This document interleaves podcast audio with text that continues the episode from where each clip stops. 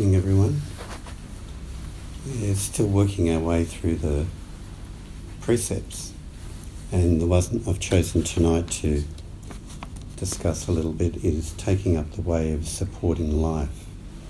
And in the um, more traditional system, it's um, worded as um, not killing. And uh, as a background to all of the precepts, um, Diane mentions in her book that she um, had a meeting, or a number of Dharma teachers in the San Francisco Bay Area had a meeting with the, the Dalai Lama a number of years ago. And one of the things he emphasized about taking up Dharma practice, which Diane repeats, and I want to repeat again, is that as human beings we have choice. We can make decisions about how we live our life. And um, if you take up Dharma practice and you take up the precepts and you reflect on what is a, um, an ethical way of being in the world and a life of integrity and dignity, um, then it's choosing to support life. And it's choosing to, to use other words, it's choosing to appreciate life and to take it even further, it's loving life. That, that's, that's the shift that occurs. And so instead of our, our actions towards other, other people, other forms of life, the environment, and so on, um, there's a commitment, instead of it's being motivated by greed or by hatred or by um, apathy, um, that there's a, a, clear intention to actually support life, you know, and to love life and em- embrace life. And what is the, what's at the, the, the, sort of dharma which is at the centre of this precept?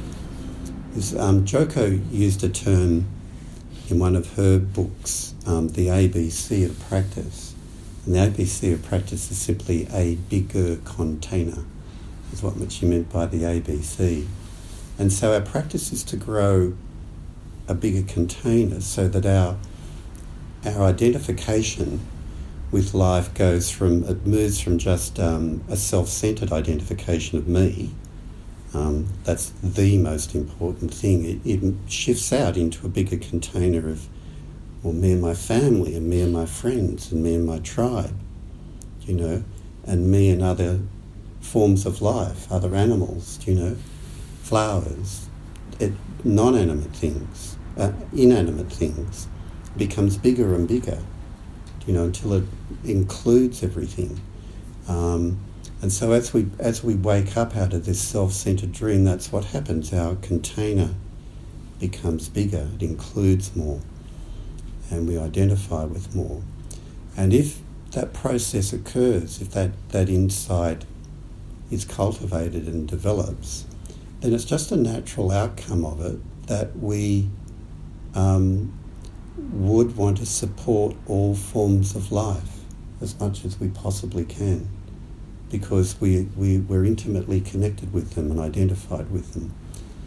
Or the reverse, the opposite of that is that when, when we experience separateness from life, um, we, we treat it indifferently or we exploit it in some kind of way. So that's the essence of the precept. Um, the precept is often more frequently thought of in terms of um, um, actions, you know, and, and, ethical choices that, that face people around taking life or not taking life. And as Diane says in the book, and what I want to reiterate, reiterate from my own view as well, is that you can't be a human being, you can't be any animal or human being or form of life living living and not taking other life. It, go, goes along with it. You have to take other life in order to live. And you will give yourself to life as well, to feed it in some kind of way. Mm-hmm. Um, so that, that give and take is part of the interconnectedness of life as well. Um, but when you look into, you know, a lot of the um, a lot of the significant moral issues around this, and I've, I've ne- this may not be an exclusive list, but off the top of my head, um, uh, where where killing or taking life comes into play, suicide, euthanasia, capital punishment, war, um, and vegetarianism, killing animals for food. Right? Um, they're all the ways in which we make decisions around this particular precept. And if you look, a few years ago, I was very curious about it, and I, I looked on the web at all of these different ways in which life may be taken and the different views on it. And I looked into the, the Buddhist view on it. Actually, when you go into it, you find that um, all the Buddhist teachers and teachings they, they leaned heavily on around supporting life, um, vegetarianism, no capital punishment, and things like that. But if you read it very, very closely, there is also no absolute view, which is very important. So there's no absolute view that it would that it would in every single circumstances you must not take life. Mm-hmm all depends on context. And some of us here are vegetarians and some are not vegetarian. I'm not vegetarian, although I used to be at one stage in my life. But if you choose to eat meat, then the way that in which you would embrace this precept is you don't you don't eat meat um, uh, ignoring and apathetic to how that food came to you. Do you know, like in, in Oryoki, one of the one of the um, one of the uh, verses is about being aware of how this food came to us. Well, when you're going to eat the lamb chop or the pork chop, you know, or the steak, you know, re- really be aware of where it came from.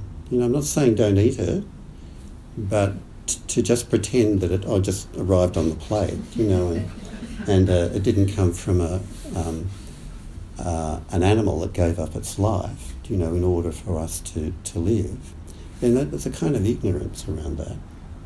Um, but to actually acknowledge that, you know, and to and acknowledge the sacrifice that an animal had to make in order for us to live, and you eat it anyway, well, that that's a different that's a different experience.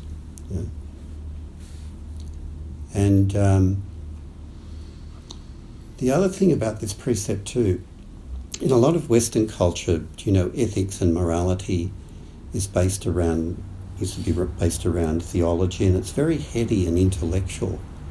Um, and what's missing from all of that is um, uh, a way of being in the world and, and, a guide to acting on on this precept, which comes from the heart.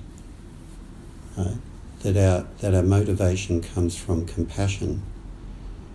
And it's not just driven by trying to be intellectually consistent across all kind of, you know, areas of our life, but really the compassion needs to be a very important force um, in what, in what um, drives our decisions in what we do.